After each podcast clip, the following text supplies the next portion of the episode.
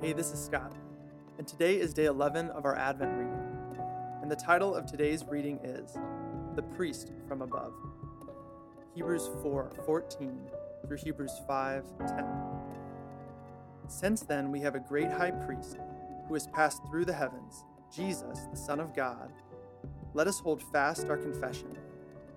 For we do not have a high priest who is unable to sympathize with our weaknesses, but one who, in every respect, has been tempted as we are, yet without sin.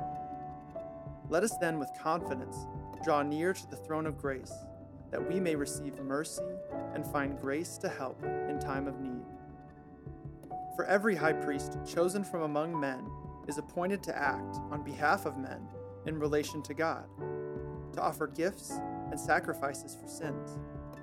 He can deal gently with the ignorant and wayward, since he himself is beset with weakness.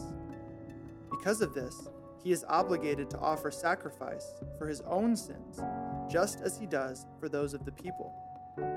And no one takes this honor for himself, but only when called by God, just as Aaron was.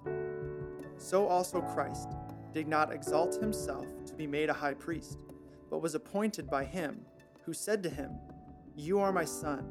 Today I have begotten you.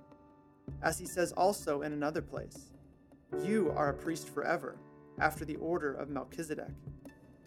In the days of his flesh, Jesus offered up prayers and supplications with loud cries and tears to him who was able to save him from death. And he was heard because of his reverence.